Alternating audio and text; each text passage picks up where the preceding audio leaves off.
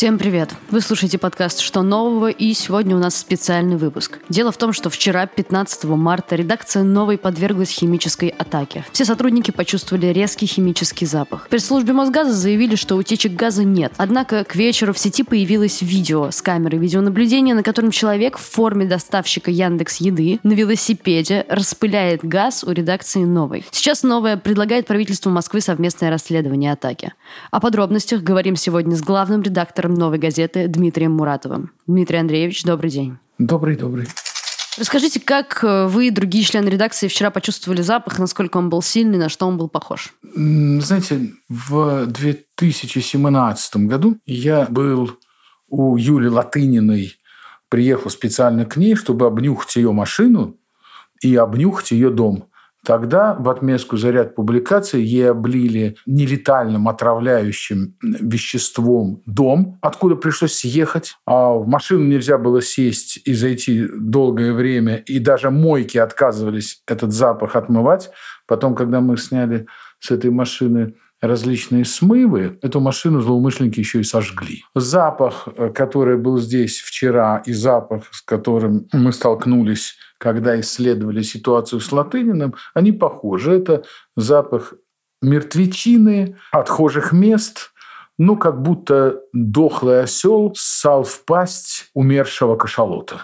А зачем эти запахи? Откуда они? Вообще это реально боевые вещества. Они нужны, чтобы на поле боя деморализовать противника или разогнать толпу, поскольку при таком запахе и таком э, воздействии у людей начинается тошнота, рвота, панические атаки, хочется быстренько свалить куда-нибудь во свояси, чтобы только не чувствовать вот этот самый запах. Когда предварительно произошло это распыление? Оно произошло понимаем? в 21 час 28 минут в воскресенье, то есть день, предшествующий тому дню, когда все мы и наши соседи по Потаповскому 3 здесь Институт департамента транспорта, это исследовательский инженерный очень серьезный институт и детская студия музыкальная Игоря Сандера, которая здесь находится вот прям буквально несколько метров от нас, э, когда их не было, а к утру запах только, он, конечно, никуда не развеялся, а усилился. Вот сейчас я приглашал к себе приехать сюда в редакцию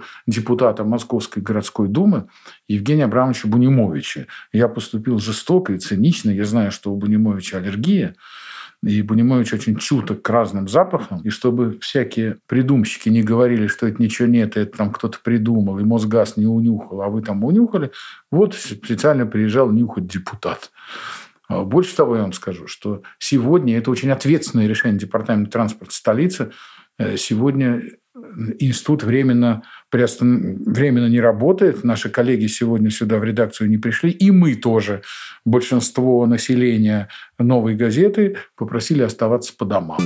Пострадали ли сотрудники? Каким-то образом? Ну, вот в чем отличие хулиганства от э, подобных террористических, прямо вам скажу, действий. Человек хорошо подготовленный, у него в специальном контейнере капсула с газом, у него дистанционный пульт распыления этого газа, он загримирован, одет в форму там, Яндекса доставки, он снимает все, что он делает на телефон, у него от велосипеда выведен специальный шланг, из которого видно, как идет распыление. Почему оно идет на этот момент? Понятно же почему.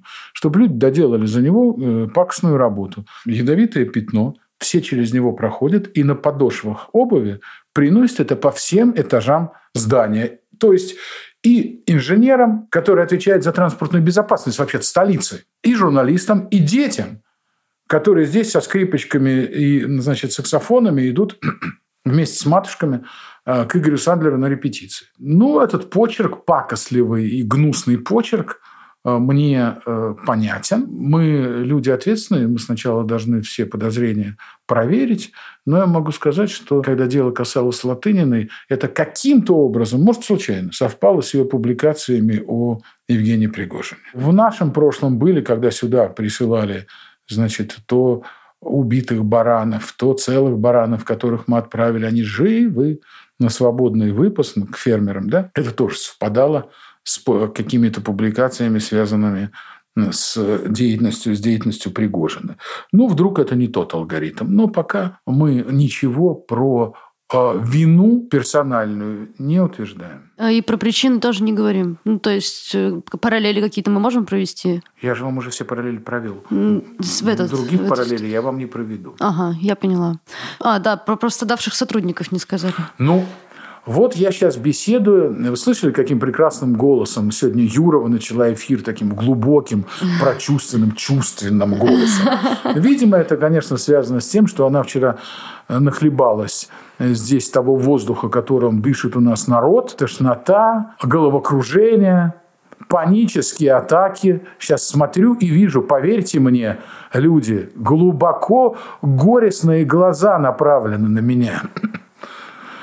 Да, вот пострадала Надя Юрова у нас, у нас пострадала девушка, которая убирается по контракту. У нас пострадал Света Виданова, фотокорреспондент, которая с первых с минут работала с полицией, МЧС э, и экстренными службами, которые брали пробы всего этого хозяйства. У многих людей мы будем э, менять обувь, это прекрасно. Заведем, будет у нас такая традиция. Будем менять обувь, потому что э, с подошв обуви уже ничего не удаляется. Это, в этом ходить уже фактически, да, фактически нельзя. Поэтому сейчас у нас здесь у всех бахилы. Так мы противостоим вонючим людям. Интересно, что в этот раз атака на новую газету совпала с выходом материала Елены Милашиной под названием «Я служил в чеченской полиции и не хотел убивать людей». Там бывший спецназовец из Чечни рассказал о внесудебных казнях жителей Чечни в начале 2017 года, не скрывая имен палачей. Новая газета не намерена оставлять отравителей безнаказанными и уже подала заявление в прокуратуру. Этим делом заинтересовалась мэрия Москвы. Результатов официальной экспертизы от МЧС еще нет, но новая параллельно проводит свою независимую экспертизу, о результатах которой вскоре мы все узнаем. С вами был подкаст «Что нового?» специальный выпуск про отравление редакции «Новой газеты». Меня зовут Надежда Юрова. Со мной вместе этот выпуск делали редактор Арнольд Хачатуров и звукорежиссер Денис Никулин. Слушайте нас на всех платформах для подкастов, а также на ютубе Новой газеты. Спасибо, что дослушали. Всего доброго.